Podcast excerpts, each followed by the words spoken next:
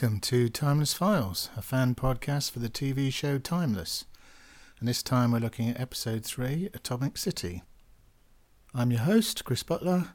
This week we're off to Las Vegas, 1962. I think the production values of the show are just incredible that they're creating all these different time periods every episode on a TV budget. And the whole colour palette of this 60s Las Vegas episode is just a lovely thing to behold. I'm going to get straight into it this week, so without further ado, let's have a look at Series 1, Episode 3 Atomic City.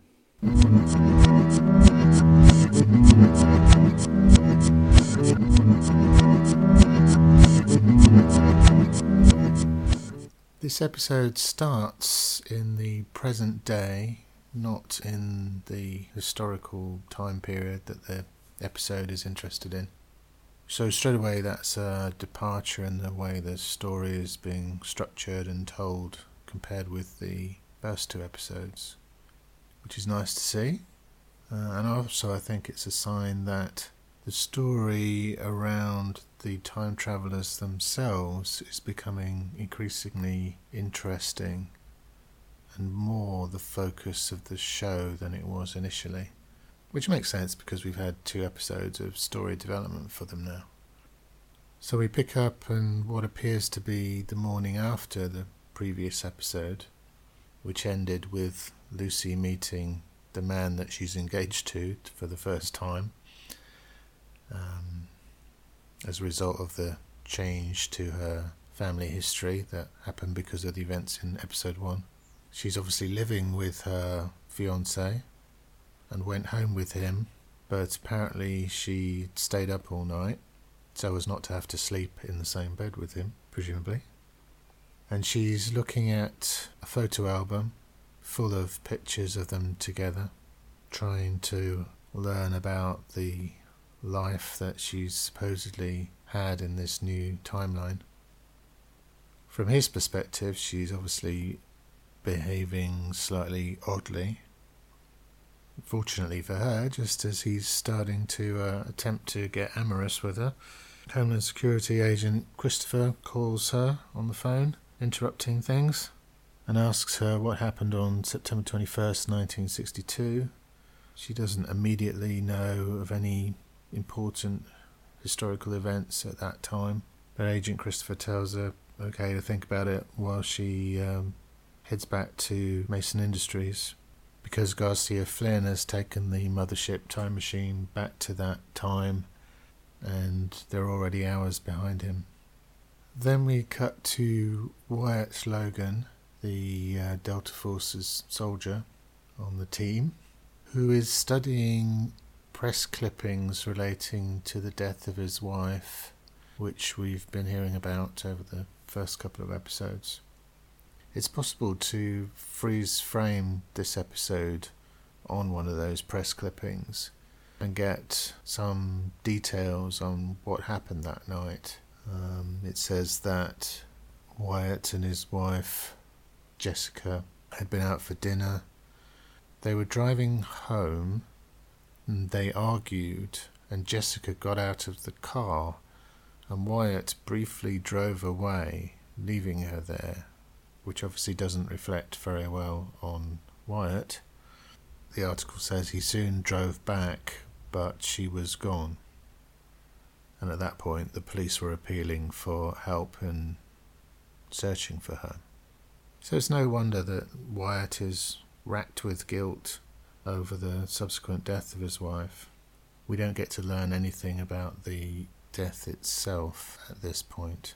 Wyatt, of course, has got this tragedy in his past and he is flying around in a time machine. So you can see the temptation that is there for him to try to change what's happened. But we know from episode one that you can't mess about with events in your own past. We're told that you likely wouldn't survive an attempt at time travel to do that. But they're certainly setting up here that Wyatt would likely jump at the opportunity to do something about it if he could find a way. Wyatt also gets a call to go into Mason Industries, where Rufus, Jiya, Connor Mason, Agent Christopher are all working on trying to figure out where Flynn has taken the time machine. They know when, but they don't know where. Mason pulls Rufus aside and tells him that he has some suspicions around the project lead Anthony, who was abducted by Garcia Flynn, it seemed, when the mothership time machine was first stolen. Mason is saying that Anthony's behaviour on that day is starting to look a bit suspicious, and is it possible that Anthony was in league with Flynn? Rufus is adamant that that is completely impossible, and they should be focusing on saving Anthony rather than being suspicious of him. Mason appears to agree with this, but is he just saying that to keep Rufus happy? They return to the others, where Jiya announces with great excitement that she's managed to locate the mothership time machine in Nevada. They kind of gloss over how she's managed to do this. It does seem a bit of a stretch that they're somehow able to determine the location of a time machine 55 years in the past. But I guess the story would grind to a crashing halt at this point if there wasn't some way to do that. And in fact, this becomes a bigger story point later on. But at this point, we do cut to 1962, Las Vegas, sun soaked scene, Frank Sinatra and Dean Martin performing, tourists in swimming pools, and a couple in a hotel room who we will discover are JFK and Judith Campbell, who was having an affair with Kennedy. She goes to her hotel room window and sees on the horizon a mushroom cloud from one of the many atomic bomb tests that were being carried out at that time in Nevada, which were in themselves a kind of tourist attraction at the time. Seems hard to believe now. Outside, looking up at the hotel room, we get our first glimpse of Garcia Flynn this episode. He is taking photographs of the hotel room window where Judith Campbell is standing looking out. JFK joins her and they kiss, and Garcia Flynn obviously has incriminating photos then of the two of them together. Lucy's theory is that Flynn is there to kill JFK because he was in Vegas staying at the Sands Hotel that particular day. And they expect this to happen at a Sinatra concert that evening. So they head into their lifeboat time machine, intending to head there. Wyatt and Rufus notice Lucy's engagement ring at this point, so she explains what's going on there. They arrive back in Vegas in the desert, or in the desert outside Vegas. The time machine is quite a big, bulky thing. It's big enough to take three people inside of it. So it's a very conspicuous thing. So they obviously had to find somewhere a bit remote to um, land.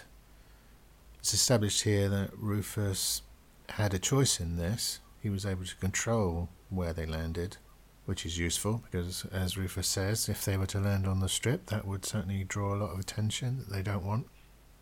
They see, I guess, the same mushroom cloud that uh, Judith Campbell saw. The US Energy Department was running quite a lot of tests at that time, but certainly not more than one a day. Anyway, they make their way to the Sands Hotel and they're trying to figure out how they can get entry into the concert that evening. Obviously, they don't have tickets, and Wyatt says the security looks quite extensive. But Rufus is getting used to the idea that as a black man at this time in history, he's to some extent invisible, which was a big theme in episode one. And he casually goes off and acquires some waiter uniforms for them a cigarette girl uniform for Lucy, which she is not enthusiastic to wear. There's a slight oddity in the script which I might have misunderstood. She says that she wants him to go off and get a different waitress uniform, but then later on it looks like she is wearing the first one that he came back with. Uh, anyway, it's a small point.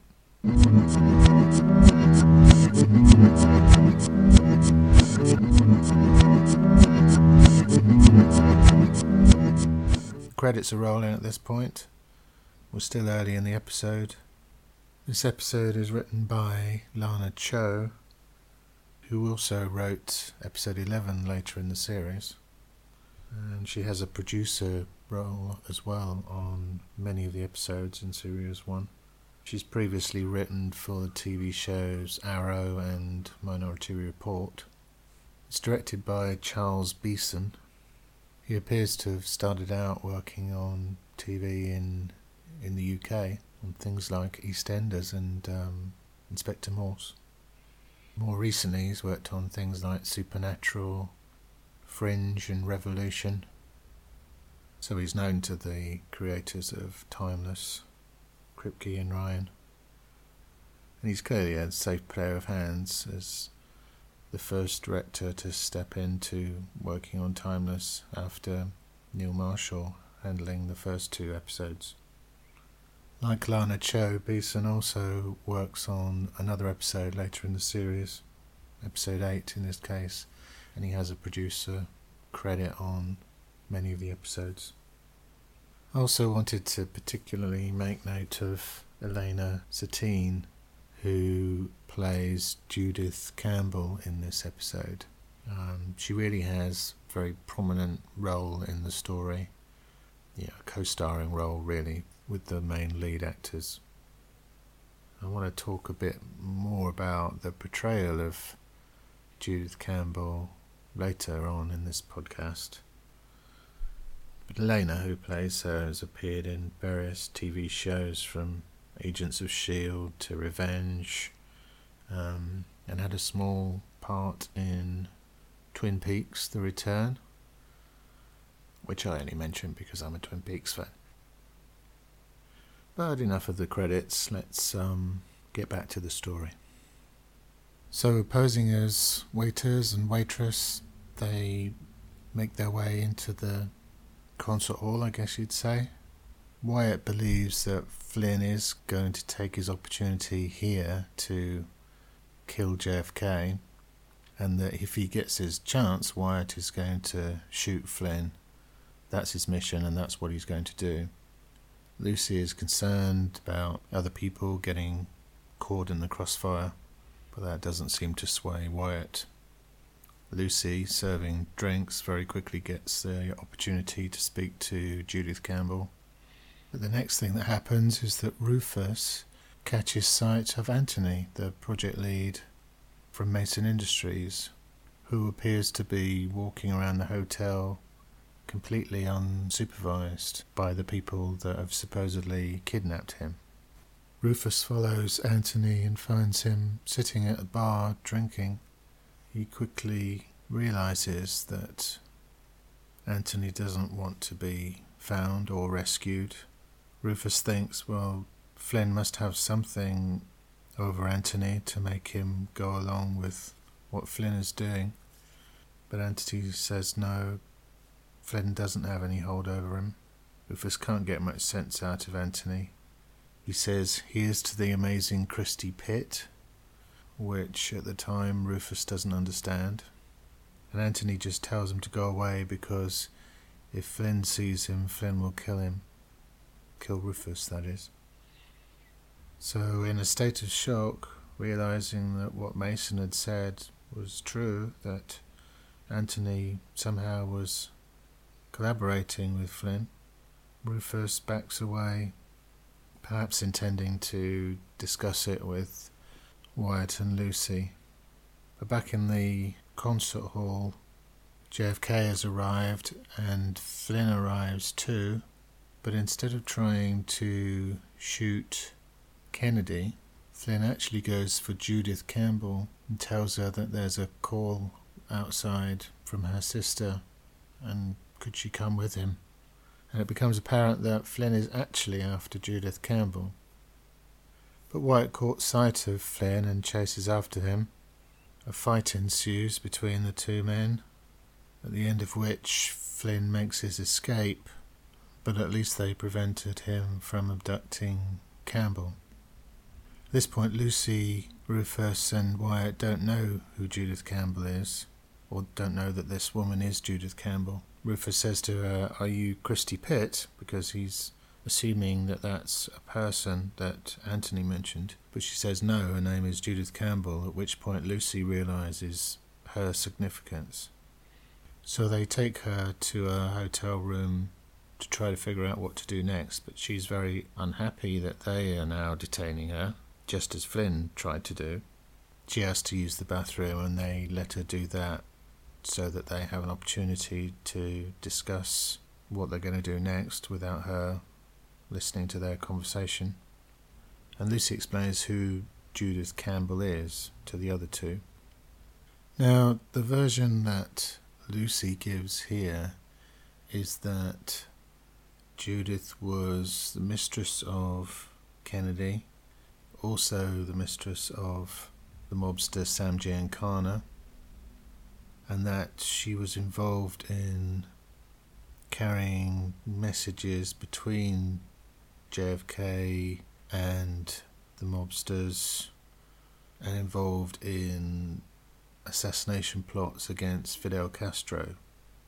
Now, obviously, there are differing accounts as to what happened around all of this in real life.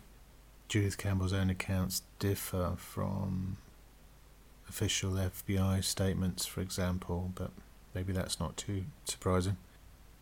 I think probably the way to look at this is that it's Lucy stating her assumptions about Judith Campbell but it's a take on who she might have been rather than necessarily the complete truth.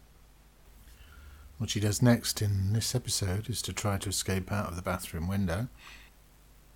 Wyatt pulls her down and brings her back into the hotel room, and they try to convince her that they're government officials, but without much success.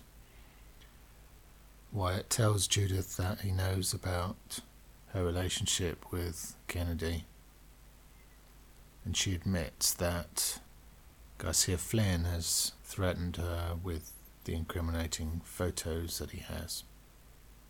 Next, we get the first scene that we've had showing Flynn and Anthony interacting with each other. Flynn is angrily asking Anthony how Lucy, Rufus, and Wyatt have managed to find them.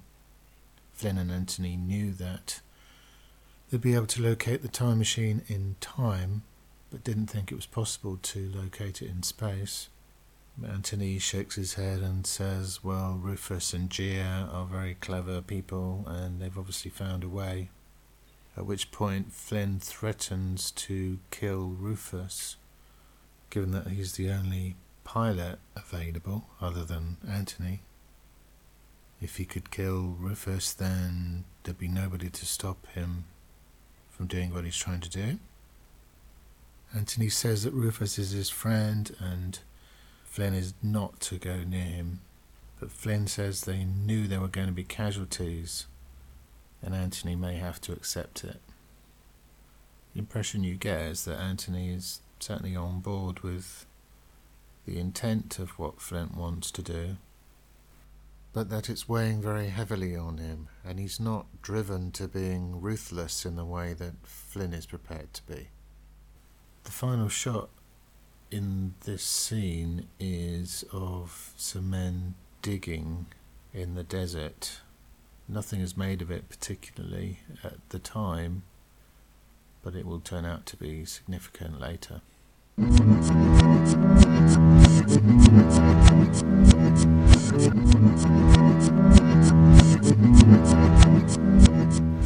Timeless as a show is not afraid to just allow screen time for characters to sit and talk to each other. Lucy and Judith have a conversation. Judith talks about how her life changed completely when she met Kennedy, how unrecognizable it became as a result of that. She asks Lucy if she can imagine that happening, and of course Lucy can because her whole life has changed as a result of Garcia Flynn's actions. And Judith talks about whether she could ever go back to the way things were before, but she says that she probably couldn't do that or wouldn't want to. And of course, Lucy, I'm sure, would jump at the chance for her life to go back to the way it was before. But there must be a part of her that is thrilled to be living history firsthand in the way that she is. Wyatt, though, is running out of patience. He's got a simple, straightforward mission to kill Flynn, and he's not been successful in doing that so far. He reasons that the best thing to do now is to take Judith Campbell back to the Sands Hotel and let Flynn come after her, effectively using her as bait. He argues that Flynn won't try to hurt her because he needs her for something. Which sounds right, but from Lucy's perspective, that's completely unacceptable to risk Judith's life in this way, both in terms of the risk to her as a human being and the risk to history, because she's such a significant person. So they argue, and Lucy says, You're not doing it, but Wyatt says, You try and stop me, and goes ahead anyway and he reminds Rufus that they need to know what Christy Pitt is, which are the words that Anthony used, and it's their only clue as to what Flynn is really after. So Wyatt and Judith go back to her hotel room as planned. Lucy and Wyatt wait downstairs. Flynn appears as they hoped and makes his way up to the hotel room. Judith and Wyatt are not really getting along. He keeps saying she should trust him, but she has no real reason to. But Wyatt thinks things are going to plan when Flynn is seen heading up towards the room. He prepares to take him out, but while he takes his eye off Judith Campbell, she sneaks out behind him and smashes him over the head with a telephone. Runs straight to Flynn and goes with him. Lucy and Rufus arrive, having run up the stairs breathlessly. Lucy angrily tells Wyatt that he should have predicted that this would happen, because as long as Flynn has got the photographs, then he has a hold over Judith. Wyatt just walks away from Lucy, unwilling to engage any further with the argument. And all the characters are very much at odds with each other at this point. Rufus is trying to defend Anthony, but Wyatt is not really prepared to listen to that. Lucy's critical of the way Wyatt is handling things, but he's not prepared to listen to that. He's becoming very isolated from the others.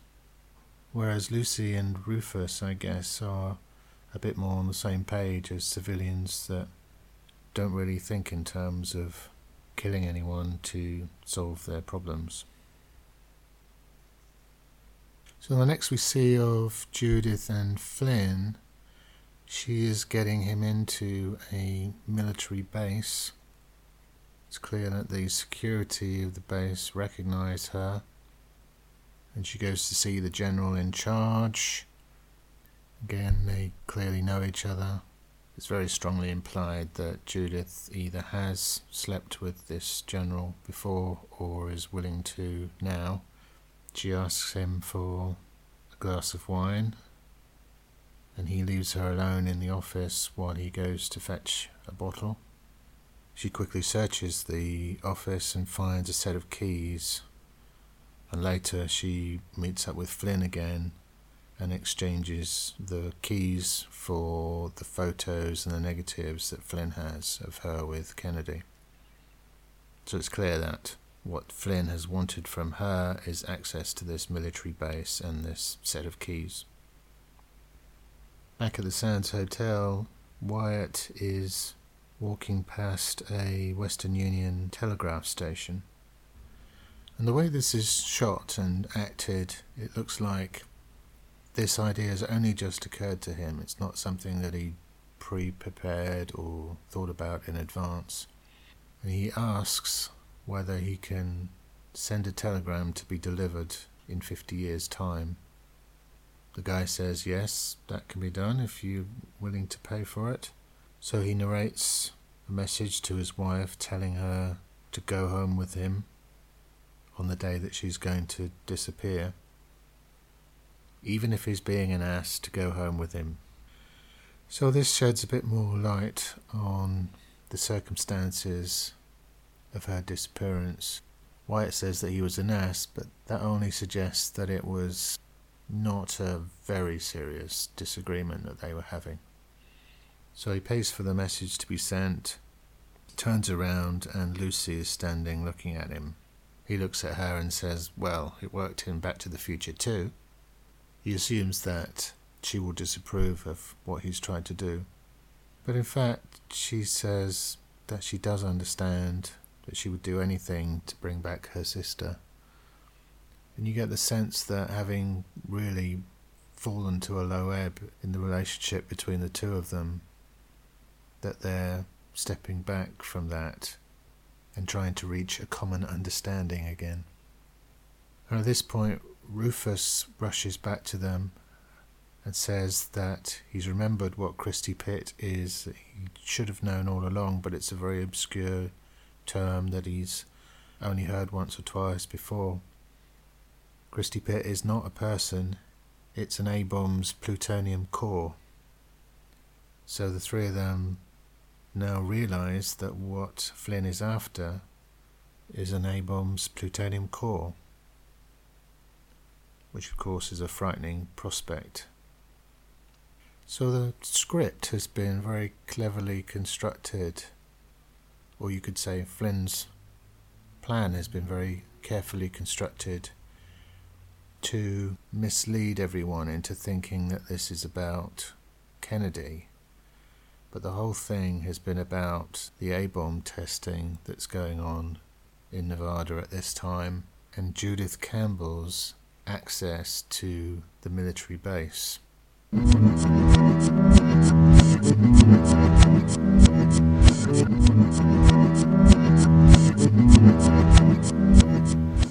So Judith is in shock when she realizes what she's given Flynn access to. And Anthony gets to work extracting the plutonium core from the A bomb. Wyatt, Rufus, and Lucy are rushing out of the hotel to try and catch up with Flynn and do something about this plutonium theft that's happening. But they're going to be too late. Flynn and his men are in two vehicles. Flynn and Anthony are in one vehicle, while some of Flynn's men are in another one, and we get a shot of a barrel in the back of the second truck. There's a few things hiding in plain sight in this episode. It's it's quite clever. You're shown something, but because you don't understand what you're looking at, you don't think anything of it at the time. But we'll come back to that barrel that's in the other truck. So Flynn and Anthony are heading away from the A bomb test site. Wyatt, Rufus, and Lucy are heading towards the A bomb test site, and suddenly the two cars are heading directly towards each other. Wyatt is not going to change course. It's possible that he even would be willing to sacrifice everybody in order to put an end to Flynn. But it's equally possible that he expects Flynn to change course, which is what happens. So Flynn kind of crashes his car. Wyatt pulls his over to a halt. Everybody starts shooting it's clear what Wyatt's priority is, which is to try to kill Flynn. Lucy says that she will try to get Judith to safety, and Rufus says that he will try to recover the plutonium core from Anthony. Rufus manages to get to Anthony, and asks him to hand over the case that he's carrying containing the core. Anthony is clutching the uh, case, unwilling to let go of it at first, but eventually he does, and he then flees the scene. Lucy manages to get Judith to safety, but with all the bullets flying around, the tyre gets blown out in the car that Wyatt was driving, so that car is not going to go anywhere. Flynn drives away. Wyatt is ready to take aim and fire at the vehicle as it drives away, but Rufus sees that Anthony is in the back of the vehicle and is the one most likely to get shot so he stands in front of Wyatt and prevents him from firing. So Flynn and Anthony escape. Yet again, Wyatt has failed to kill Flynn, or Anthony for that matter. But at least they've recovered the plutonium core. Lucy and Judith have one more conversation in which Judith says that she would never have helped Flynn if she'd known what he was trying to do and that she didn't recover the photos to protect Kennedy, she did it to protect herself. Because at the end of the day, that's all you've got. That's the end of her involvement in this episode. When she's gone, Rufus and Wyatt ask Lucy what becomes of Judith Campbell. And Lucy says eventually Judith's secrets do come out, and she's vilified by the press and eventually dies of cancer, both of which are true in real life. I think on the whole, Judith Campbell is portrayed quite sympathetically in this episode. I think the idea that she had any kind of influence with an army general seems far fetched. But this is a fantasy genre show, it's not a historical documentary. And as I've said before, for anyone whose interest is sparked by an episode of Timeless, it's really worthwhile taking a look at the real history and seeing how it compares. Anyway, back to the story.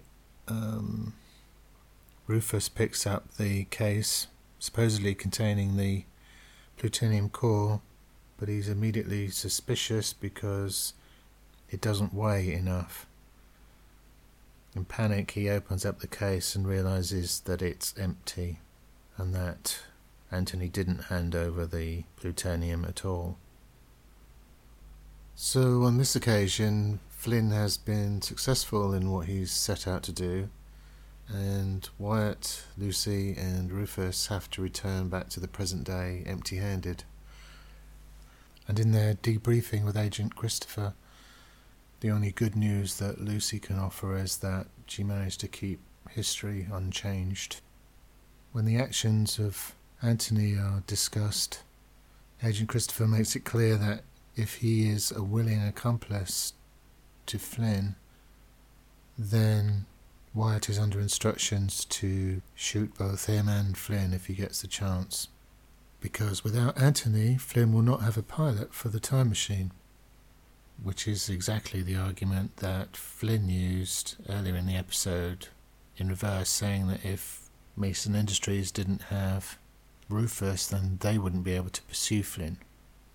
When I talk about the quality of these scripts, it's little things like that that I'm talking about, that the implications of events are being properly thought through. And in this case, what affects one team affects the other as well.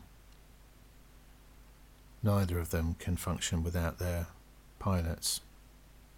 Agent Christopher asks Wyatt if he ever had a clean shot at Anthony, and he says that he didn't. The only reason he didn't was because Rufus was standing in his way, but he doesn't reveal that. And you get the sense that even though they have their disagreements, Wyatt, Lucy, and Rufus are beginning to prioritize each other over any other consideration. So, from things really being at a low point, midway through the episode where Wyatt was really not in agreement with the other two. Maybe things are starting to come back again in a positive way. And later in the episode, Rufus thanks Wyatt for not throwing him under the bus, as he puts it, with Agent Christopher. Mason asks Jiya whether, now that she's found a way to locate the mothership time machine, to find where it is in the past, can she also do that in the present? She says not yet, but she can work on it. Mason tells her to get started. In the next scene, we see that Wyatt is checking online to see whether his attempt to save his wife by sending her a telegram 50 years into the future, as it was in what he did in 1962. But he discovers that it hasn't worked. And um, Lucy walks in on him, and when she realizes what he's doing and what he's learned, she says that she's so sorry that it hasn't worked. But Wyatt is distraught and he doesn't want to continue the conversation and he makes his excuses and walks away. Again, it's possible to freeze frame this episode on the web page that Wyatt was looking at and see a few details around the report of her death. It said that she was found not far from where she disappeared, that she was found by Wyatt that he was not considered a suspect by the police at that time, and that there would be an autopsy to discover the cause of death, but it was thought that it was homicide. Obviously, they're establishing a mystery here around what exactly happened to Wyatt's wife, Jessica. And in a show that features time travel, you do wonder whether somehow the developing story around these characters will lead to how Wyatt's wife died.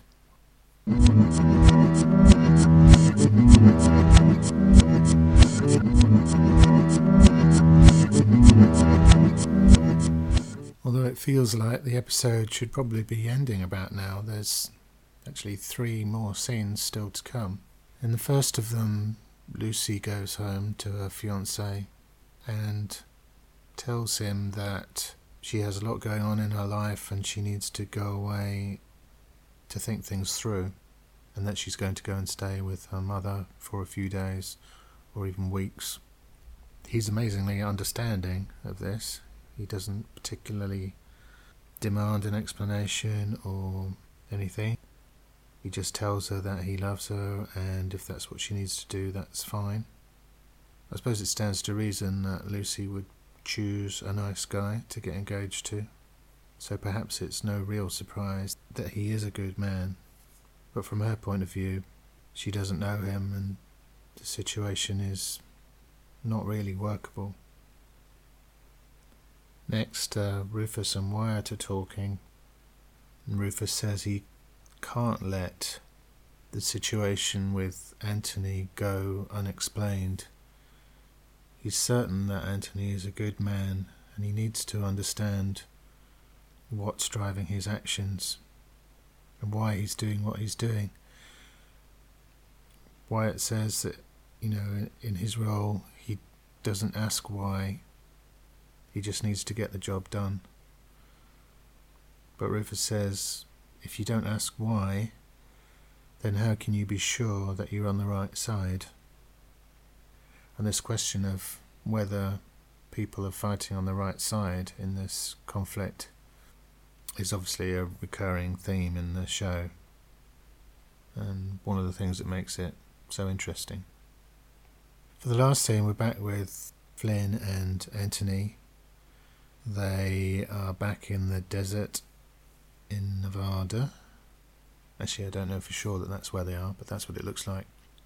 And they dig up the canister last seen on the back of the second truck as they were escaping the A bomb test site in 1962. They dig it up, and held inside is the plutonium core that they stole. I like this for a couple of reasons.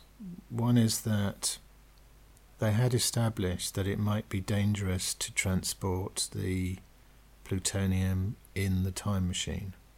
Rufus had said that he didn't know whether that would be safe to do. So that was another piece of information planted earlier in the episode that the writers had to deal with, and they found another way to get the plutonium back to present day, which was simply to bury it underground and then dig it up again when they got back. And the other reason why I like this is it, it's essentially the same idea as what Wyatt did in trying to send a telegram to the future. So it's easy for the viewer of the program to understand what's happened because they've established earlier in the episode that this is one way to get things from the past into the future. And it's true that we might have seen this sort of thing in other films and stories, but um, still, it works very well here. So the episode ends with Flynn having achieved what he set out to do, but we still don't know what it is, so we expect to see that picked up in a future episode. And in fact, it'll be picked up in the very next episode.